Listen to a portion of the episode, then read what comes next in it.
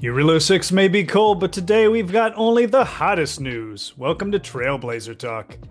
I'm your host, David. Today I'm joined by my co hosts, Andrew. Hello. Miu. Hey yo. And Tony. Greetings.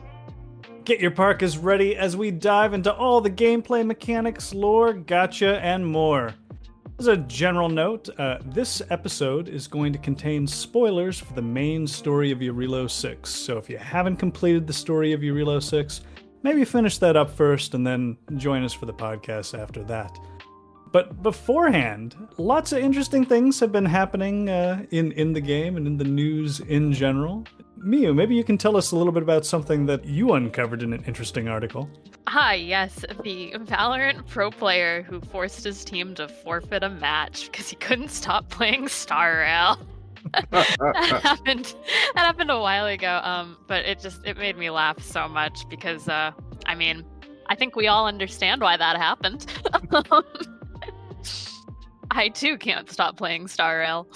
I, I, sympathize because you you know you're in it you're in it, I play Valorant as well and you're in a match in, in Valorant. I'm, I'm of course as, as I am with every game somewhat terrible.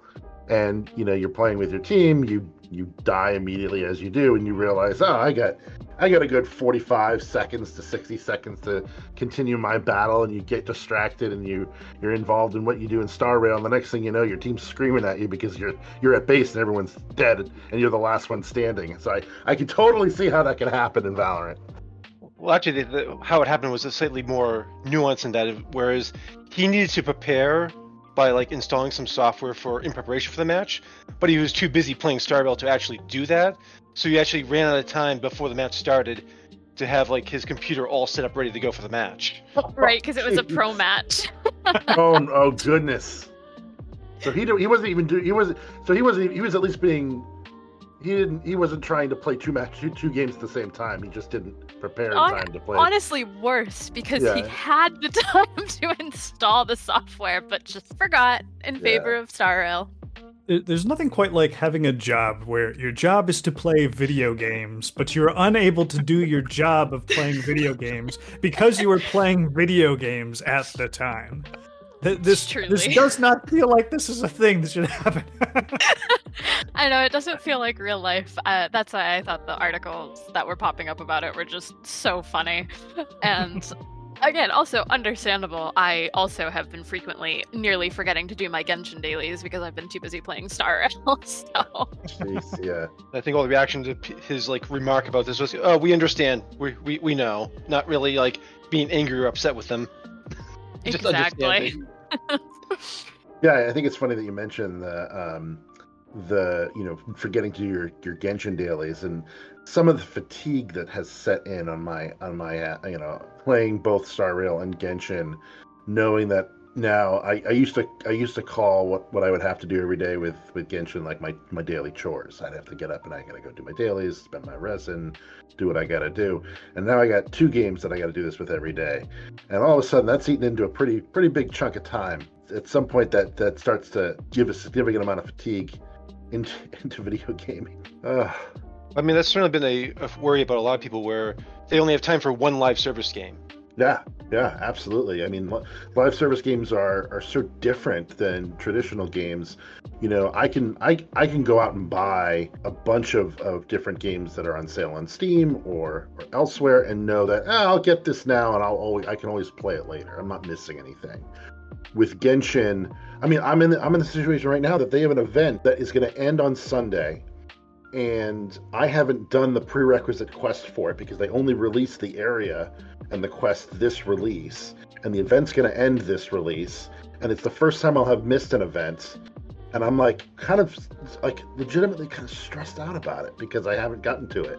You and I are in the exact same boat. yeah, and like it's kind of crazy. These live service games kind of get you to this point where it feels a little bit like a chore where where you've gotten to the point where you're where you're just feeling like oh man what i you know i got i gotta do my laundry i gotta go you know take care of my i gotta mow the lawn. I, I gotta go go to work in the morning. I oh and then i got more genshin stuff to do. Oh geez, i got too much going on. Like when it's in that category it's right. it's kind of crazy right? And I do say, um, at least with Star Rail, because it's not like open world in the same way that Genshin is, I feel like it's a little easier to like be able to put it down for a day or two and then pick it back up if necessary. Mm-hmm. It's and maybe because it's just so new, it hasn't at all felt like a chore. Maybe also because there's not many daily quests in comparison. We'll see. Yeah, no, I think that's there's something definitely to be said for that. I think Genshin being such an expansive open world game and not just a, such an open world game, but to the point where the the nature of, of the how how much of an open world game has almost increased over time. Just Sumeru itself has gotten bigger compared to the terrifying. previous regions. I know it's just so so big.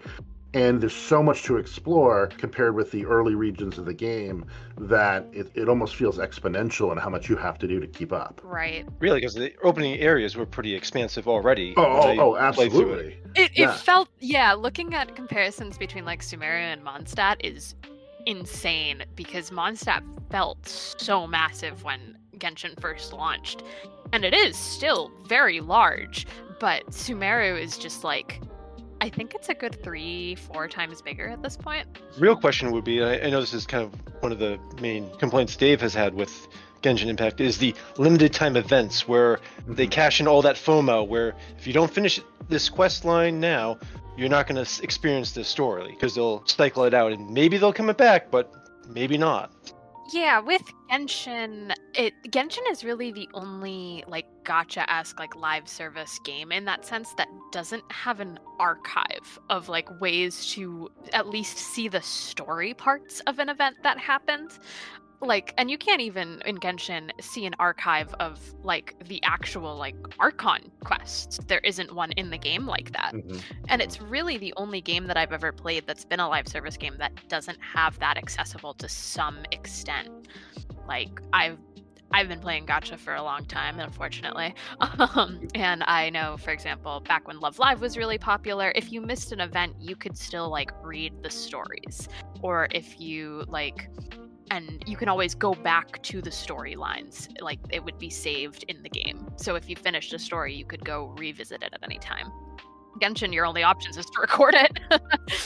I think in star rail they've created so many different places for you to go read up on the lore and just there's there's just this huge reading component that i think is going to make it easier to at least come to grips with what the story is so if you think about um, simulated world or uh, any of the, the, the data sheets with on the train, things and that, I think that's going to help tie up the story so you don't you know, after Genshin has been out for a while and you meet Scaramouche for the first time, it's like, who's this guy? Why is everyone else so excited and I've never met I've never met this person in my life before. Yeah, if you weren't playing in 1.1, you would have missed out on his introductory event like straight up. Um, I do hope with Star Rail uh, as you were saying with all the data reports and just I hope they do introduce some kind of like story archive because it's so much more of a single player RPG experience. I hope that it's a little easier on new players like that, especially if people are joining in like, you know, a year from now, mm-hmm. that kind of thing.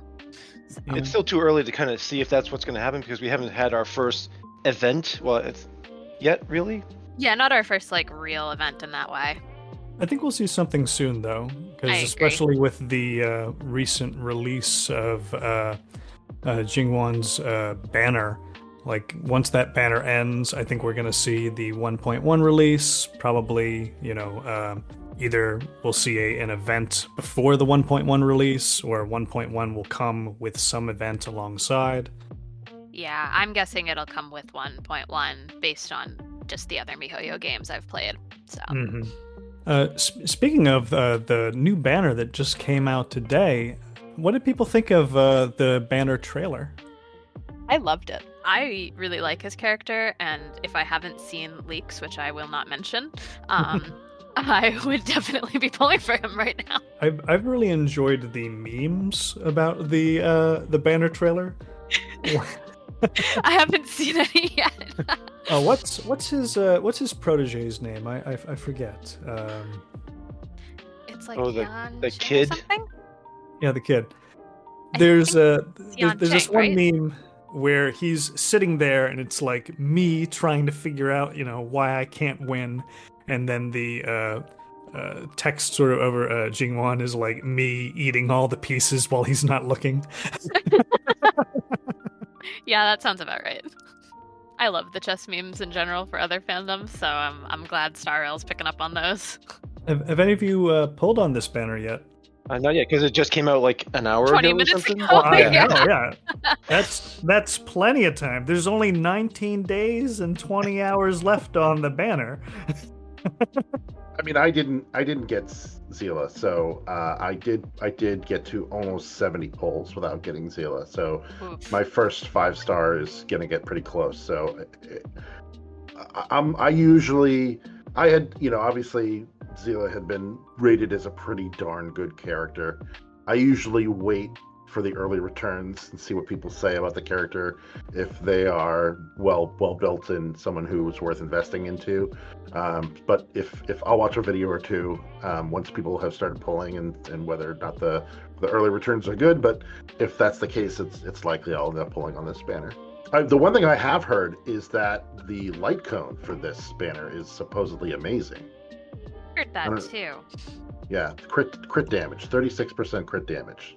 Can't go wrong with crit, to be honest. no, no, that's that's definitely true. I mean, that that was the real benefit of uh, Seele's Light Cone too, right? Because that one was uh, a straight crit as well, I, I believe. hmm Yeah, so this I'm looking at it now. It's 36% crit damage, and just flat increases skill and ultimate damage by 18%. Ooh. So yeah, so it's just a it's just a straight up, you know, on top of everything else, just a, a, a damage increase. So yeah, it's it seems pretty darn good. If the light cone banners aren't quite as awful as the weapon banners in Genshin, uh, that might be nice to have. Well, I noticed that it's not a double banner like it is in Genshin, Yeah, I noticed that too. which is which is I think the biggest complaint about the the weapon banners, right? Because you you just you uh, you're it's so easy to get the weapon you don't want and then not be able to use it. And and you have to win the banner, uh, or rather, you have to lose the banner in Genshin three times, right? Right, Whereas right. Uh, in Star Rail, it's a 75-25 on the uh, the the weapon banner, so you're way more likely to get something that you actually want. It's it's still a little unclear to me if that uh, that value is there. Mm. Although uh, I am friends with someone on Star Rail that had a E6 uh, f- and you know fully refined uh, light cone uh, Seele. Oh my god, terrifying. Yeah, it's it's awesome. Money to burn. Like I, I don't I don't even know how to properly clear some of the bosses and stuff because she can basically one hit bosses at uh, my my current equilibrium level. oh yeah, yeah, it's awesome. that's insane. Actually, good to know that there are already whales going that hard this early. Yeah, you would definitely have to spend a lot to get that all ticked out, uh, tricked out. Even with I- getting lucky, you'd have to spend a lot. Oh yeah. I, I, wasn't thinking about talking about this until later, but maybe it's worth uh, bringing it up now. So I, I had uh, I had gone down the math rabbit hole for in investing resources, spending money, trying to figure that sort of stuff out, and uh, it, it all started for me with I had some fuel, and I wanted to ask, should I spend this fuel now or later? The the way I eventually sort of arised out of uh, my my fuel investment was I had like 29 fuels at the time that was going to get me you know 1,740 Trailblazer power. At the end of the day, that basically works out to seven days worth of stuff. Can we skip ahead to Tony's stupid question? Yeah, yeah, yeah. All right, what what what is fuel? well, I'm, I'm actually I got my inventory open. Do I have any fuel? What is You what- should. Is it is it like you a- is it- definitely should. okay? Yeah, you, you should have a little bit of fuel. Um, one of the ways you can easily uh, check how much fuel you have is if you uh, uh, pull up the map just to see the uh, uh, Trailblaze power that you have. Yep. There should be an option for how to refresh, and you can either refresh with the thing on the left, which is fuel, or the thing on the right, Oh. which is Jade. Yeah, and the le- I, to, I thought it was like a it looked like uh, like whiskey to me. I mean, that's just you know fuel. Well, I mean, know, knowing knowing the Trailblazer, it may just be whiskey. Yeah, You never know. The, the thing I was trying to figure out is would this even take me to the next equilibrium level? And the answer is quickly no. This was not going to take me anywhere near the next, equal, next equilibrium level. But um, if I were to have just one more level of equilibrium, like instead of being at three, being at four, that was going to uh, double the amount of gear pieces I was going to end up with, right? So, like 40 something versus 80. So I, I ultimately opted not to, to use my fuel, but then now that I had a spreadsheet open, and since I played Eve Online, also known as Spreadsheet Hero, like I couldn't Oh, I couldn't stop. I I started to figure out like, oh, there, there's a cash store. What should you actually be buying from the cash store? Like, what's the right sort of math behind this? And I, I think, unsurprisingly to most people, it's basically if you're going to spend money, you should probably buy either the supply pass or the uh, the nameless honor. Uh, the supply pass being like that five dollar, you know, welcome blessing sort of thing, similar in Genshin, where uh, every pull basically comes out to twenty seven cents a pull. Like that's pretty good. And then the nameless honor, which is um, a little bit more expensive, it's uh, works out to basically one twenty one a pull, which is more or less the exact same like value for pull that you're getting when you buy uh, Jade for the very first time, right? But the difference is you're gonna get like 210 character weapon XP, like all all this other stuff. And something that can be translated back into Trailblaze power. Like there's probably some way to math it out depending on what equilibrium level you're at. Yeah, th- that's what makes it hard to sort of go in the other direction to find out how many days of value it is. But I, I think that if your goal is, I want to get more stuff done in the game, the Nameless Honor seems to be the place to spend it because then you can use your Trailblaze power for stuff that's, you know, not weapon XP and not money or any of like some of the random resources because you can also get uh, um, items that will convert into like the blue and purple resources for you. Uh, there's also a twenty dollar version of the nameless honor, and no one should get that. No one should get that. No one. But what Zero if you really people. want those uh, profile icons? So, yeah, for for for ten dollars, you get five fuel. So okay, you can use that up in like three minutes. Two portraits, which you're not going to use because everybody's going to use the trash can icon, As they should.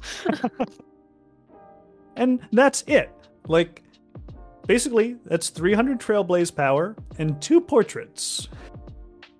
I I don't understand who this demographic is. Well, you get the 10 levels as well. So maybe if you couldn't actually do yeah, your maybe if you don't have time to play all the time. Yeah, may, maybe if you uh, you know need those extra levels. I'll confess I do sometimes pay for the uh, $20 battle pass in Genshin. Um, mostly for the name cards that I don't use anyway. but you know how it goes. So we'll see if I end up doing the same in Star Rail, and then I can really tell you how useless it is. yeah, th- uh, I, don't think I will do it uh, usually, but and this is a case where I will not have uh, nearly the chance to get to level fifty. It might be worth it to do the to get those last ten levels if I get close. Yeah. But that's the Yeah. only reason I can think of doing it because otherwise, even just to purchase ten levels straight up would cost fifteen hundred jade, which is Yeah. a lot. Yeah, I would wait until like the last day before it Yeah. ends for the like time period, and then if you're close enough, might as well. Yeah, but those those last ten levels are pretty good. They are. That, that would again, that would be the only reason. And when I do this in Genshin, if you start early enough, I never have a problem getting to the end. But because it's again like first release, Yep. I don't need the extra 10 levels when I purchase it, but uh, it does save me some free time, so. you know what I never understood? I don't understand why neither Genshin or Star Rail has like spot sales. Like every other silly game out there that I've seen has like a spot sale.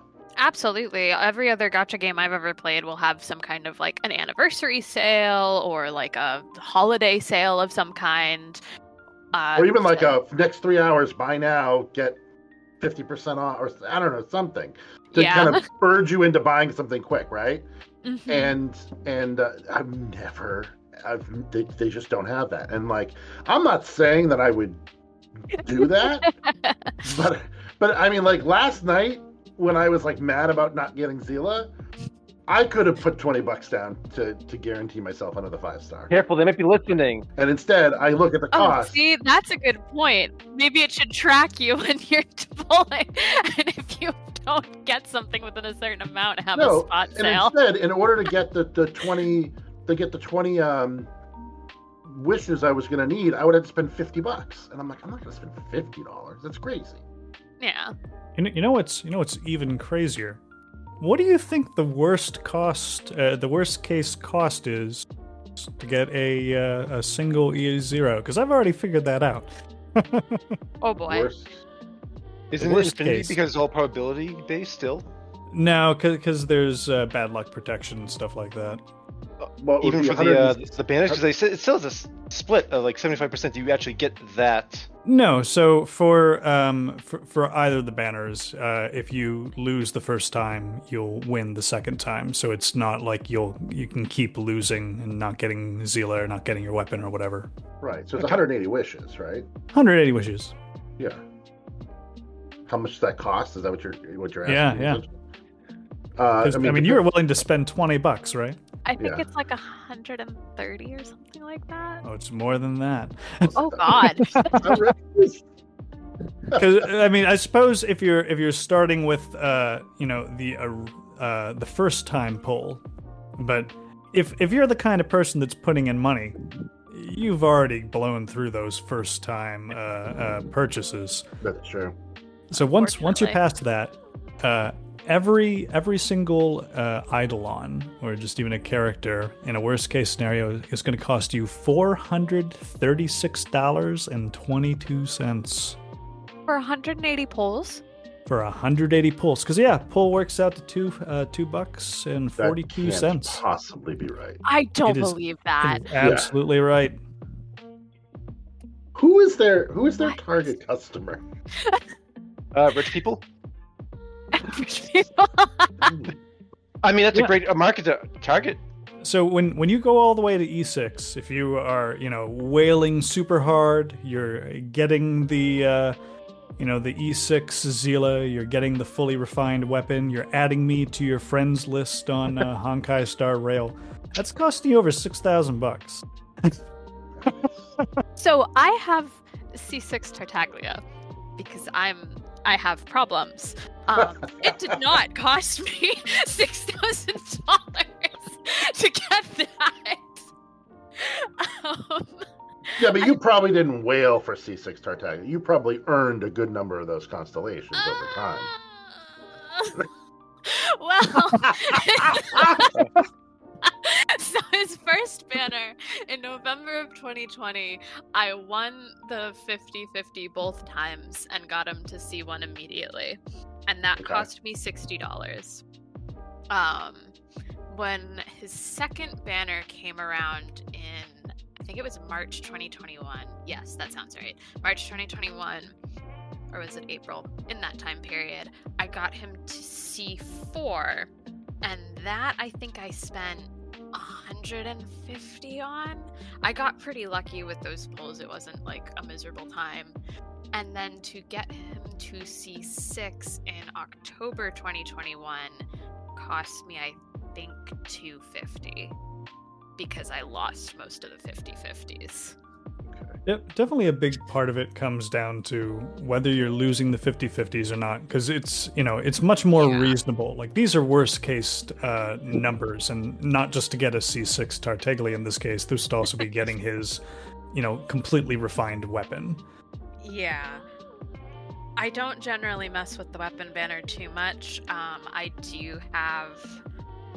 I do have a decent amount of five star opens in Genshin, but I think the most I've ever spent on the weapon banner to actually get the weapon to like let's say I think I got one to refinement rank three. I think that actually cost a good two, three hundred dollars. So yeah, the weapon banner definitely could raise that price pretty quickly.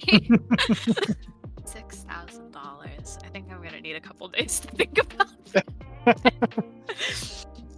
Well, hey, in in a best case scenario, and you're you're you've already s- completely bought out the store and stuff like that, you're only paying fifteen hundred bucks, a bargain.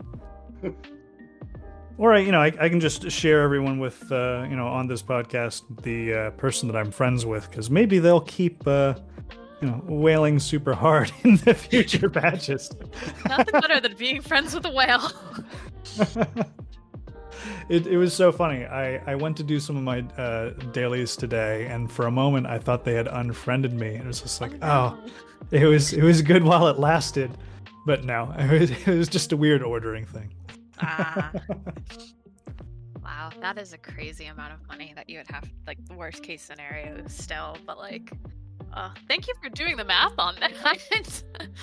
Remind us again how much money uh, Star Rail has pulled in the first you know month. Uh, at this point, it's been over uh, forty million dollars, and uh, for for reference, that is uh, in a worst case scenario over ninety one thousand six hundred sixty seven Seeles.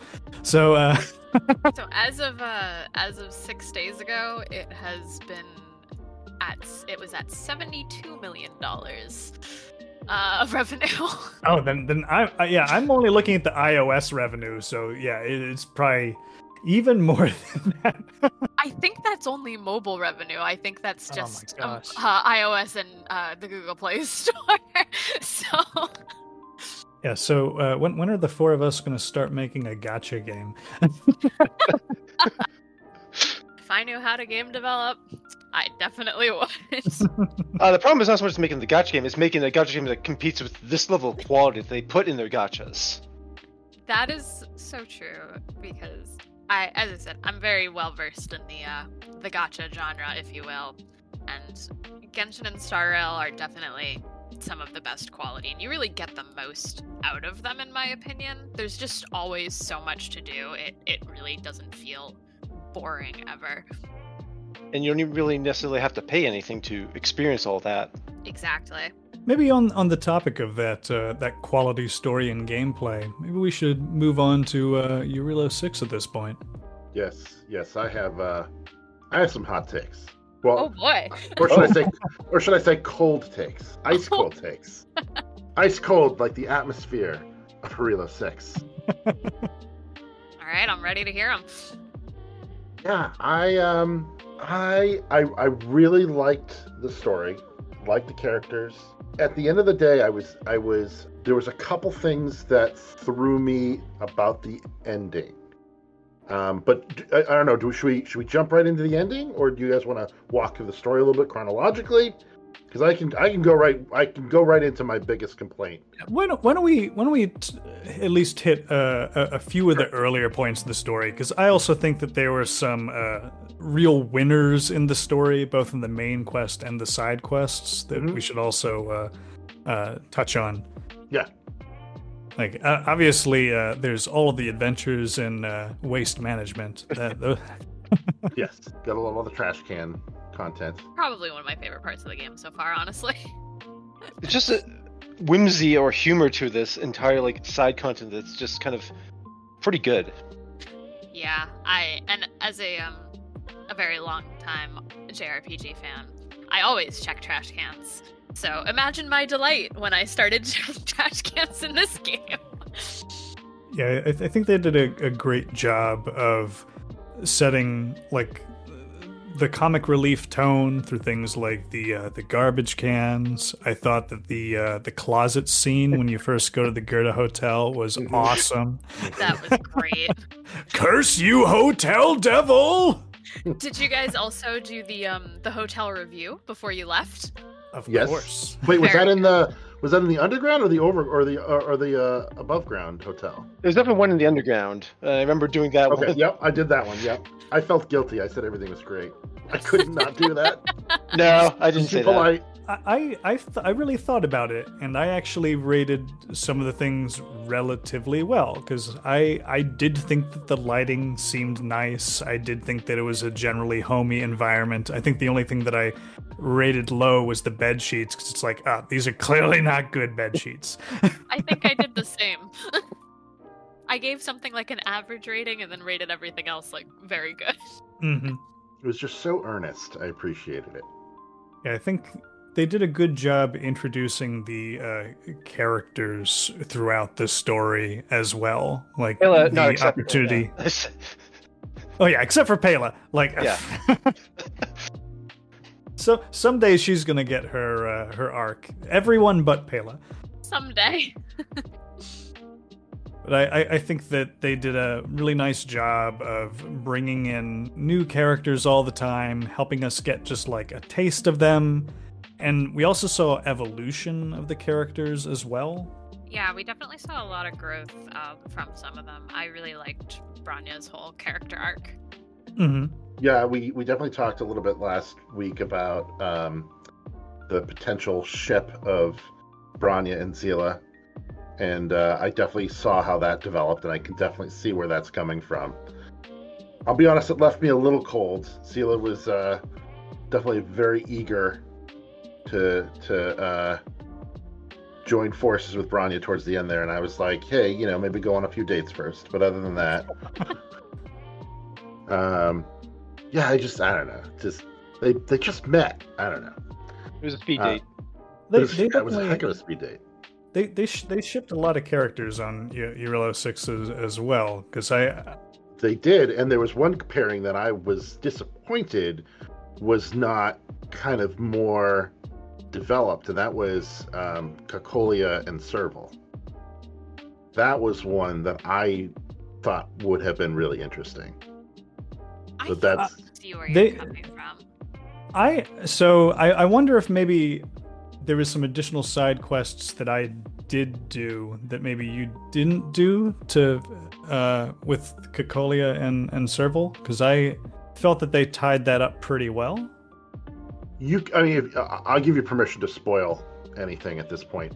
So That's did you did, yeah did, did you learn about um, how like uh, Serval's guitar was actually given to her and, and made by Cocolia as an example? No, I, I don't remember that. Okay, then yeah. That's the companion quest you get probably after you complete. No, and that makes sense. Like it was very clear that they had a strong, like Yeah. you know, bond when they were younger, and like that was that that was something that um, made clear. And then they had this giant falling out. What I think I was disappointed in, and I, I- it was at the end of the quest, Cocolia just felt like a very typical like bad guy, you know. And I think I, I suspect her motivations were much more complex at that point. Oh, I see what you mean. Yeah, I, I think that um, they tried to explain some of that in that Serval uh, companion quest because it it definitely expands a little bit more on her backstory and very much one of those uh, hi- historians said they were roommates sort of uh, relationship between Mm. Serval and Cocolia. Yeah, yeah. I don't I don't think that that was one of the story beats that I was uh, disappointed with. To, to be honest, I think that that one was uh, pretty pretty decent, all all said and done. But maybe that's one that when you get a chance to go through a little bit more of the story, see where like she's conflicted.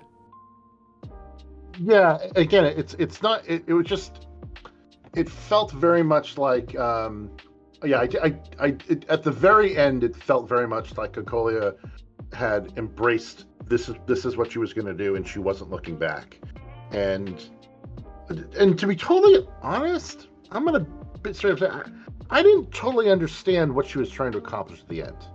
Like she had she had taken the Stellaron, she was gonna what destroy the city or something. Make a new one, Make but a it wasn't one? like who's in this new city. Yeah, I was like, what what are you what are you trying to do here? Like we're gonna build a new civilization? Yeah, So- rebuild society. Yeah. It it also wasn't clear to me and this was like a weird theory I had that I don't think is correct, but it, it struck me as interesting. The are we sure that she was talking to the Stellaron that whole time? I mean, that was the assumption. Y- yes, yeah. That I, I think that's pretty. I think Okay. that's that's pretty strongly uh, i- implied because It that's also why right? uh, you know Stelle can hear Cocolia communicating with the Stellaron because like she has the Stellaron inside of her. At the end, when you're seeing Cocolia like basically lose herself, it it really is that like she at that point has lost her last shred of humanity. She basically disowns Bronya in that Yep. last sort of uh, moment and the Stellaron has basically convinced her that by destroying the world, everything will be, you know, rebuilt anew. And like maybe that's true in a sort of big bang, you know, mass destruction event sort of thing where the world ends and there's some other world, but certainly not a new wonderful world for Cocolia, Bronya, and everyone else. Yeah, it definitely seemed like twisted logic. I'm also questioning uh, like how much control does the Stellaron have because you can see that influence it was trying to exert on Bronya during the like the, the walk up to the uh, Stellaron. So how much is just like you know persuasion, honey, honey words, logic, or just flat out you know mind control? so when what they were talking about when they choose the the next leader because like Bronya is not Cocolia's like natural born daughter or anything like that she's adopted and it sounds like uh all of the leaders of uh uh have been um Belobos right Belobos Uh, B- B- Bella, Bella Bar. Belobog yeah Belobog. yeah, Belobog. All, all the leaders of Belobog have basically been um, orphans chosen by uh, some type of mechanism, right? So they're like getting a hold of different children, doing tests on them, and things like that. It makes me wonder if what they're really trying to do is f- effectively find children that will be susceptible to the Stellaron. And maybe even the people that are doing this don't understand that's what they're doing, but uh, the Stellaron is effectively working through them in that way to find people that can be manipulated, just like Cocolia was. I actually thought it was maybe the other way around. Maybe they were trying to find children that were not susceptible to it, because no, they, and that st- and and Cocolia just unfortunately failed at that at her. you know, Yeah, she because it sounded like all, maybe outside maybe the perhaps the first Supreme Guardian in those flashbacks you saw, they all seem to be pretty on board with the uh, the de facto Stellaron. All hail Stellaron. Oh, they uh, were they? Because it sounded like in the scene where the the um, the Trailblazer goes and is you know struck by Cocolia, and then kind of has that scene in the in space and meets the Mhm. Guardians. She communicates with the Guardians and then goes and touches the the the, the lance, right? During that scene, she's talking to the Guardians, and I think they she, the Guardians say we tried to resist for as long as we could, but Cocolia couldn't do it anymore. That, Mm. That's at least what I took from that. So I, my impression was that Cocolia was the last of a line of people trying to resist the Stellaron and was unable to. But again, it's you know I'd have to like I'd have to rewatch the scene and and listen Yeah. to the to the It, beats. I mean, it, the- it may it may just intentionally be ambiguous. yeah, Right. and this th- this is one of those things like that. Um, as we've seen over and over with Genshin, um, you're you're definitely you're not you're not necessarily viewing the truth. You're you're listening to someone's perspective, and they may not necessarily be telling you the God's honest truth at that point. They're telling you what you want to hear or what they want you to hear. Um, so who knows what they were what what they actually were trying. The, the other thing that threw me was the voice of. This is why I was also bringing this up. Is the voice of the Guardians struck me as this very like childlike, weird, warped voice, which was very similar to that of the Stellaron when Cocolia was communicating with it. So I didn't know if maybe the voice of the Guardians was who Cocolia was communicating with, and maybe this was all a big kind of Mhm. false false flag kind of a thing. Because I'm not convinced myself that the Stellaron is straight up bad. I'll be honest. I don't think it's. I don't think this. I don't think the story is going to be that simple. I don't think the story is going to be let's go kill all the Stellarons and then we win. Um, I, I, I, definitely agree with you there. but otherwise, uh, Stelle, Stelle will be uh, the villain at the end. Right, because you're true. made of you're made of a Stellaron. Like you are a Stellaron. Like if nothing else, you're you're the embodiment of one of them. So um, you're you're, you're one in its purest form. Yeah. that wouldn't make a whole lot of sense. So, so I, I think there's some nuance or complexity here that we're missing. Are the Stellarons born from the uh, Aeon of Destruction, or are they like all the other Aeons? I kind of forget that detail. Mm-hmm. I I, th- I, think they're all born of Nanook, right? Because they're. Hmm. That's maybe, the claim. Yeah, that's, well, that's the thing. It's like yeah. that's that's supposedly what's known, but like again, like maybe that's just this is this is where I kind of get you know I kind of confuse myself. I'm like, mm. in the story, what people believe is that they all come from Nanook.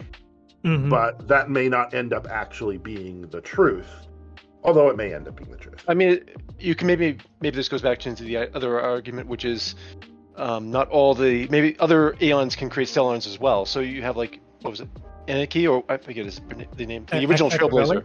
Yeah, yeah, like what yeah. if that's actually the Stellaron that's in the Stellar? Uh, who knows? Yeah, this, as opposed to being the Aeon of Destruction, perhaps even for all we know.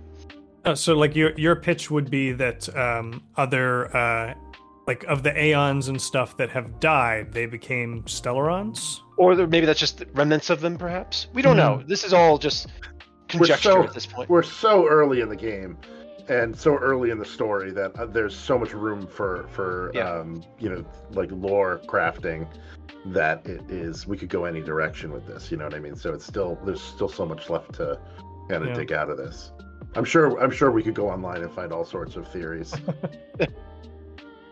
and hey, here's a pitch. You have any theories for the game? Email us at, at uh, was it trailblazer.talk? Uh, trailblazer.talk.podcast at gmail.com. Email us your theories. We'll talk about it on air. we sure will. I do have an interesting theory I was kind of wondering about, but I'll say that for the next spoiler cast. for the next planet.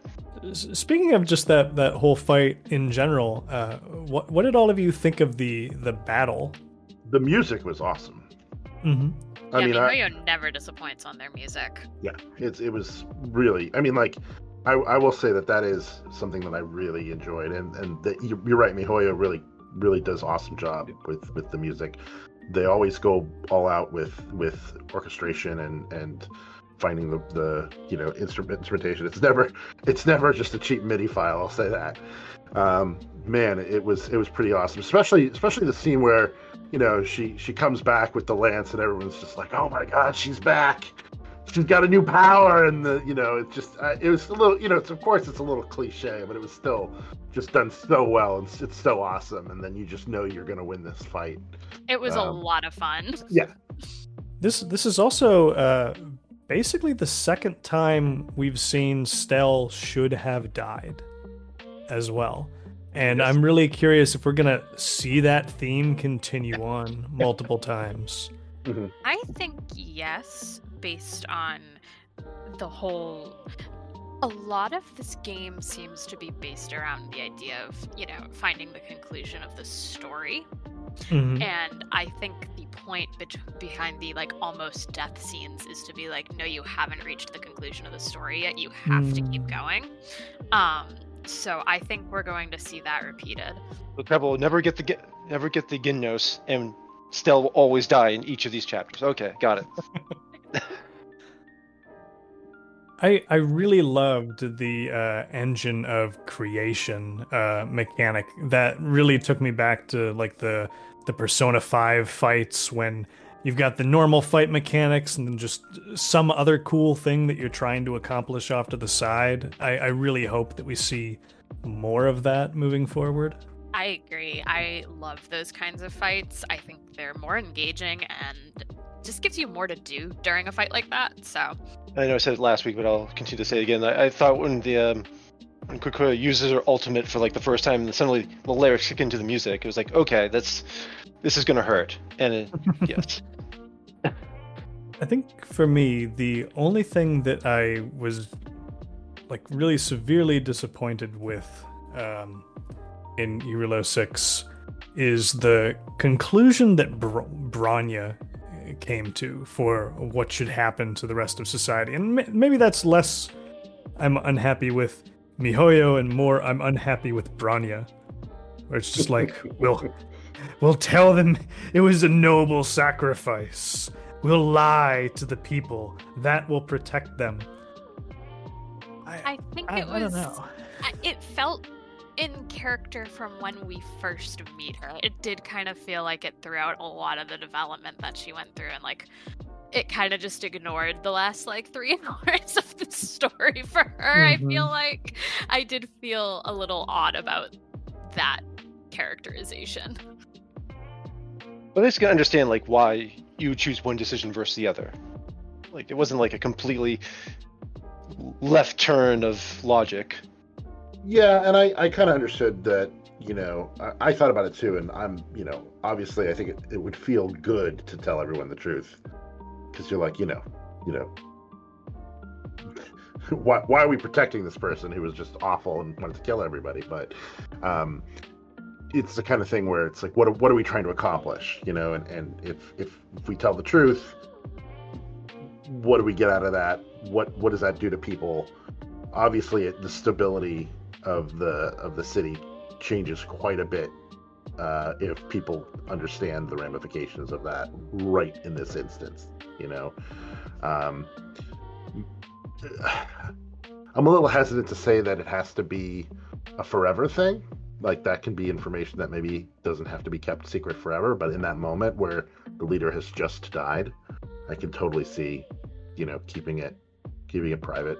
creates the same risks that already happened though right because top scientists and stuff Yeah. knew about the stellaron knew what the risks were and people that potentially could have done something about it like serval basically got stripped of all of their power like the the thing i'm i'm concerned for the the planet of Jarilo 6 for in, in, in general is the Stellaron uh, the Stellaron is not destroyed Very the true. Stellaron is sealed.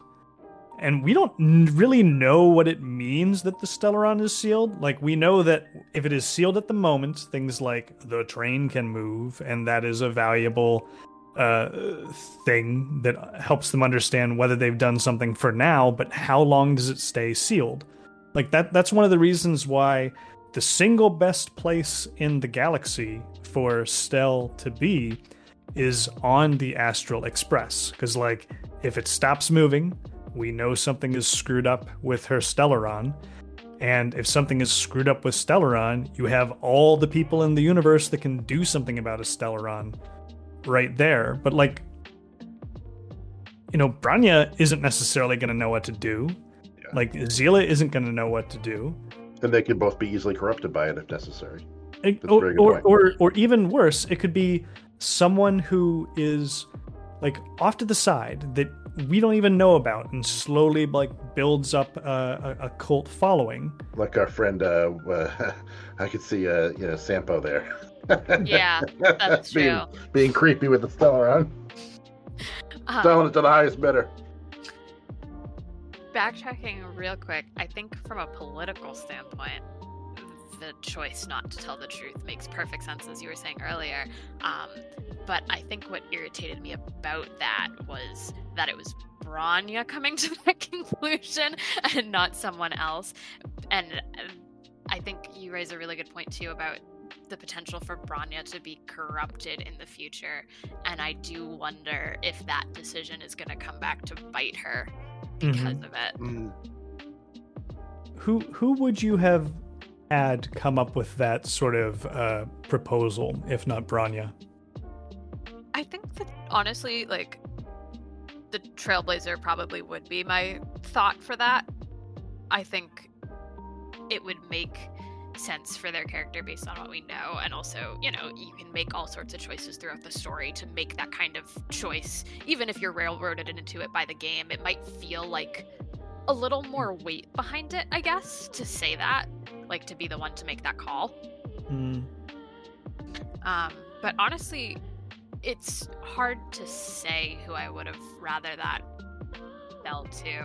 I'm just trying to think like who'd be the most practical character of, of like your parties. Like maybe Welt, but he wasn't really involved with the political atmosphere of Yeah. of the yeah. world. I, I was I was thinking of Velt, but like he's not there. Miss, Mr. Svarog might have been able to come up with that sort of proposal, but you know, he wasn't there either. Yep. I think like he's the only other character who would be would've been Japal. cold and calculated enough. Uh, Who? What was that again? Japal, Japal might be the only one who was close enough in that area, but Depard? Gepard, sorry. Yeah. Gepard, I do feel like would have made the call like that. Yeah, but I'm like thinking Yeah. that's that's who else is in there? Oleg, but he was still in the underworld. That's that's a, a, a good sort of point in general. What did people think about um, the the Oleg uh, Natasha uh, sort of thing? Because I, I know last time uh, Tony had asked about who the boss with Wildfire was, and we're just like, oh yeah, yeah, sure, that that sounds right, Tony. I love Natasha. She's my favorite character. There's no question. I think she's she might be my my best character in the game. I, I she's the one character I don't go into any fight without. Uh, she's awesome in every way. I love the fact that she's more important in the game than you realize when you first meet her. Um, I I I just uh, what else positive can I say about her? I, She I don't has know what great else to voice say. Oh my god, I love her. I, I love her. The only the only problem is I don't have anyone really in the game to ship her with yet. I don't think she's got like an obvious ship ship candidate. Yeah, Yeah. Or they'll add more characters. they I'm sure they will. I'm sure they will. No, but she's she's she's fantastic. No, she's uh, she's she's awesome. And I'm glad I'm glad Oleg isn't the, the, the head of Wildfire because that was he was kind of a uh, wet blanket to me. He he also didn't have enough pixels, so you know. Oh my god! That, did you notice that that was that's something that drove that drove me nuts. That I didn't realize. So this is something I was going to bring up um, as part of uh, the changes to Genshin. Um, they, if you're if you uh, for some of you who don't have that don't use the English voices, um, may not realize this, but in Genshin, they don't change the mouth movements no matter what voice you choose. So when we're when I'm watching, you know, when I'm playing Genshin, the mouth moves, I think, according to the original Chinese, Yep. um, you know, voice acting. But then they just uh, dub the, the American or, or English voice over it. Um, in Star Rail, I guess they they change the mouth movements for each voice, for each for each uh, language. So the mouth moves with the English lines, which is impressive. Um, except for NPCs. NPCs, the mouth doesn't move at all. And I've never noticed about that before. And that's also true in Genshin. Yes, it is. I've never so so the first time it happened, I watched Oleg talk and he's I'm like, his mouth isn't moving. That's so weird. What's going on? And I Google it and they're like, oh yeah, get, they, they never animate NPCs. But because I'm so never I'm always ignoring the mouth in Genshin to because it doesn't match up anyway, I just never noticed it. Oh, that's Um, too funny. I know, right? Crazy, yeah. But uh, but because they started animating, the other thing is because they started animating the mouth, I I pay so much more attention to it, and it's almost a little bit distracting because I'm so used, used to the. it. I'm not used to it, right? And when it doesn't quite line up perfectly, I notice it so much more. Whereas before, it would be like they'd stop talking five sentences ago, and I'd be like, yeah, whatever. Anyway, that just cracked me up. haven't tried Star Rail, and I've only listened to the uh, the Chinese and the English so far for Star Rail. I haven't tried the other languages, but now I'm kind of curious and have to swap later tonight and see.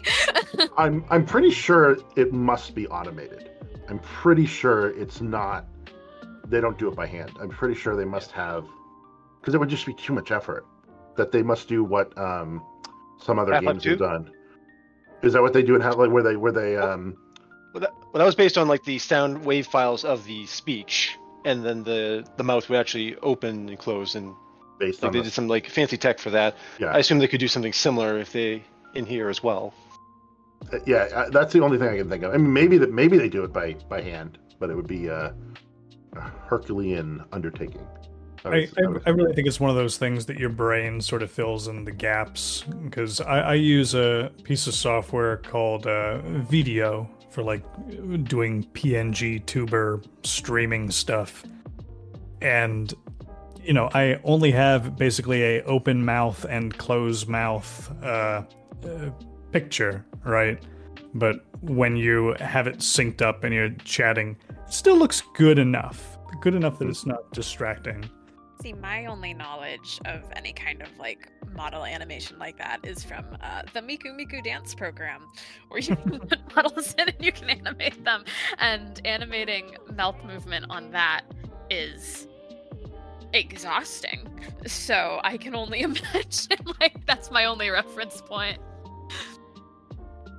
So on the topic of Natasha, I'm curious what everyone's uh, best favorite ultimate is. I was talking, I, I was uh, talking to my girlfriend about this. Uh, we were, I was actually, we we were, um, I was playing the game next to her, and I was showing her some of the ultimates, and I was like, "So what do you think of this one? And what do you think of this one?" Because she was, she kind of likes watching me play, and uh, I did show her Natasha's ultimate, and she had opinions. Um, I too I- have opinions. I, I, I'm guessing you might know what I'm talking about. I think your girlfriend and I have the same opinion. that The it's poor um, teddy bear.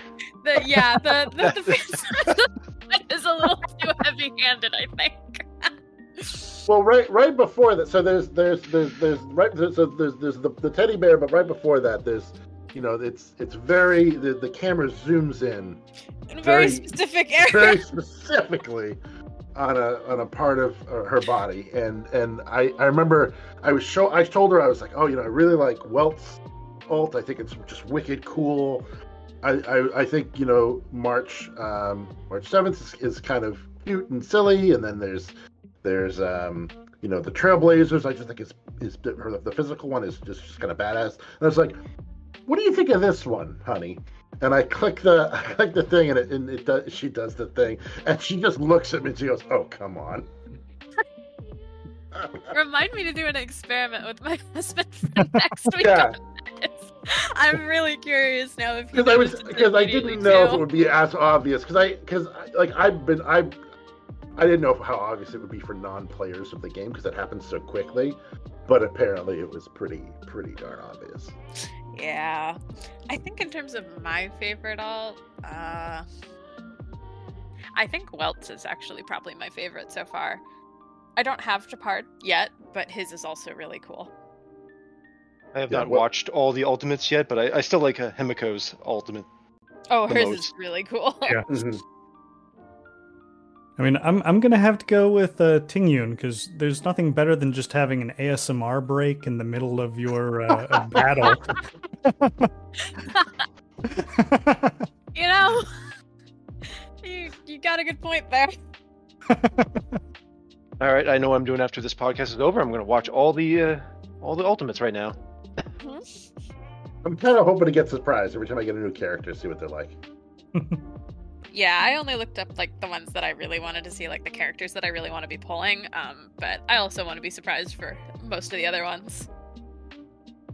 I love that there's ultimates for every character in this game, like to have the nice animations. Yes, very much so.